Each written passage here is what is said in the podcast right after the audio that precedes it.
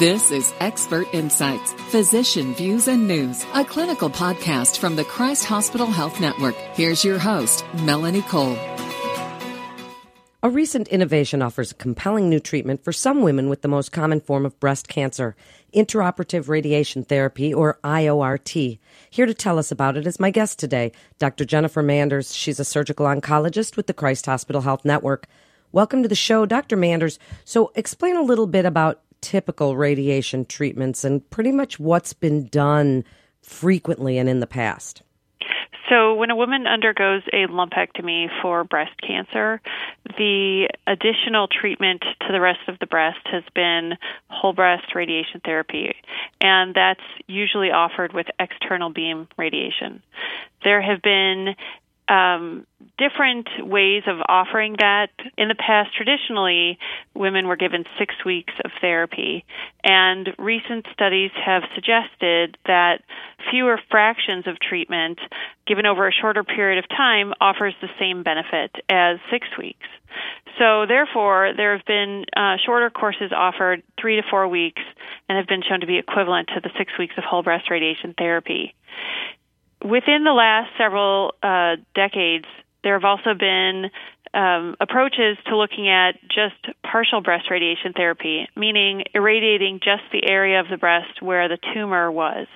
And the reasoning behind that is because usually when breast cancers recur, they tend to recur in the same area of the previous cancer. And so the question often arises if there is additional benefit of treating the whole breast if the area where the breast cancer used to be is such a small portion of the entire breast.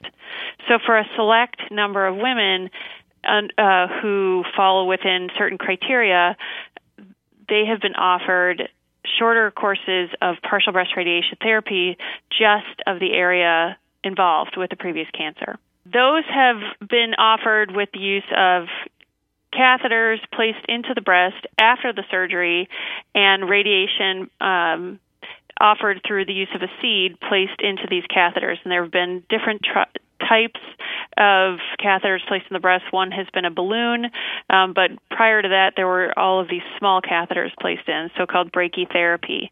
And so that was able to reduce the treatment down to a week, uh, demonstrating the same decrease in the risk for recurrence in the area where the cancer used to be as compared to whole breast radiation therapy.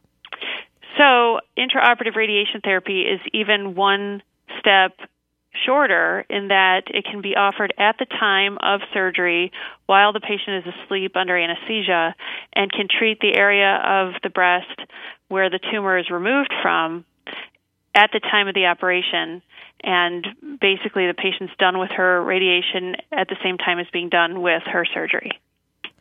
Dr. Manders, at what point do you, are you able to decide that IORT is the treatment that can come into play? And if it's done during surgery, then do you know ahead of time you're going to be able to do this treatment?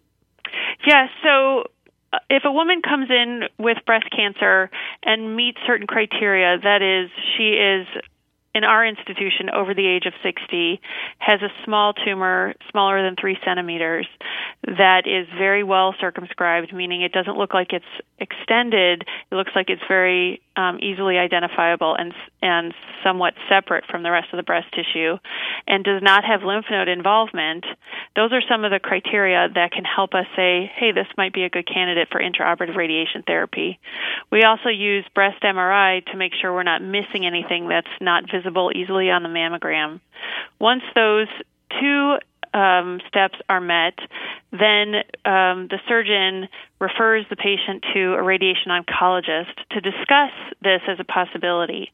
And the radiation oncologists um, all are of the same mindset that this is a great option for some women, but there may be issues that are identified after pathology results come back. Um, maybe the cancer is bigger than we thought. Maybe the lymph nodes are positive. And so the fallback is always the standard of care, which is whole breast radiation therapy. And so once the patient has had the opportunity to meet with a radiation oncologist, then our two uh, staffs put together um, dates and times that are available for all of us so that we can all be there together at the same time. So my staff works with the radiation oncologist staff. We go to the operating room to make sure that we're all going to the operating room on the same date and time we are all available. We head to the OR. We do the lumpectomy. We check the sentinel node bi- biopsy as well. We have the pathologists come and look at all of the specimens. And as long as the tumor looks to be um, excised well with normal appearing margins and the lymph nodes are negative, then we're a go. And then the radiation oncologist comes into the room. We place the catheter into the patient's breast and then hand over the case to the radiation oncologist, who then is able to use a special device to give radiation to the patient while she's on the table. Is it as effective as traditional radiation treatment? So the studies that we have have shown um, a decrease in the recurrence as compared to traditional studies from many, many years ago when lumpectomies were first being done. And I think that's because, number one, our ability to predict um, elsewhere disease in the same breast has gotten better with better imaging. Number two, our systemic therapy has gotten better. So these patients are all being put on anti estrogen therapy as well. And number three, we're very careful about patient selection of who should be involved in this and not. So, but the overall risk for recurrence in the breast has been shown to be uh, very low, less than 10%. Well, certainly there are advantages as far as convenience and shorter treatment time and healthier for the surrounding tissue for the patient. Are there certain advantages for the oncologist and for your team? Well, it's a single dose, so that is fewer number of treatments. Obviously, the radiation oncologist has a much shorter interaction with the patient. From a convenience perspective, it's really no different whether I do this um, for the patient at this time during surgery or if she undergoes radiation postoperatively. It's additional time in the operating room, it's additional time under anesthesia, but these patients are pretty well identified up front and are usually healthier and therefore can take the extra hour or hour and a half or so under anesthesia without any significant morbidity associated with it. And are there any side effects that might be different than traditional radiation? So there are fewer side effects actually than traditional radiation. Traditional radiation may cause redness and swelling to the whole breast. There's often discussion of lymphedema of the arm. Well, after whole breast radiation therapy, many women suffer from lymphedema of the breast, and this can be painful. This can cause a lot of uh, swelling, discomfort, and distortion of the appearance of the breast, um, and cause pain for a long period of time the um, skin burning that we see with whole breast radiation therapy is also much less with intraoperative radiation therapy. So, in general, there are very few side effects. It may add to some of the postoperative fatigue and recovery. Um, but hard to differentiate that from what's caused by the anesthesia and the surgery itself. The other thing is that if there is a reaction, uh, erythema of the skin or swelling, it's somewhat delayed, and we tend to see that maybe two to three weeks out. And then the fatigue that we would normally see with radiation therapy that tends to happen towards the end of treatment, uh, we see that maybe about two to three weeks out as well. And what about contraindications for institution of this treatment? So, this should not be given to women who have large tumors or have what's called multicentric disease, which is more than one tumor in more than one area of the same breast. And if a woman's had previous radiation therapy because of a previous breast cancer and now has experienced a recurrence, this is not necessarily um, a way to offer her to have a repeat lumpectomy. This is still uh, an additional radiation therapy to the tissue, which could be at the toxic dose for radiation. Women who have lymph node positive disease, um, this is somewhat controversial, and um, while it's not necessarily considered um, the criteria, it doesn't necessarily meet the criteria for um, a good candidate. This is somewhat considered cautionary and differs from institution to institution. So tell us a little bit about the current research. What does that indicate? Give us a little blueprint for future research in this area. So interestingly, um, the use of radiation therapy has been looked at across the board as um, beneficial after a resection of any breast cancer, and that's been applied to both invasive and non invasive cancers.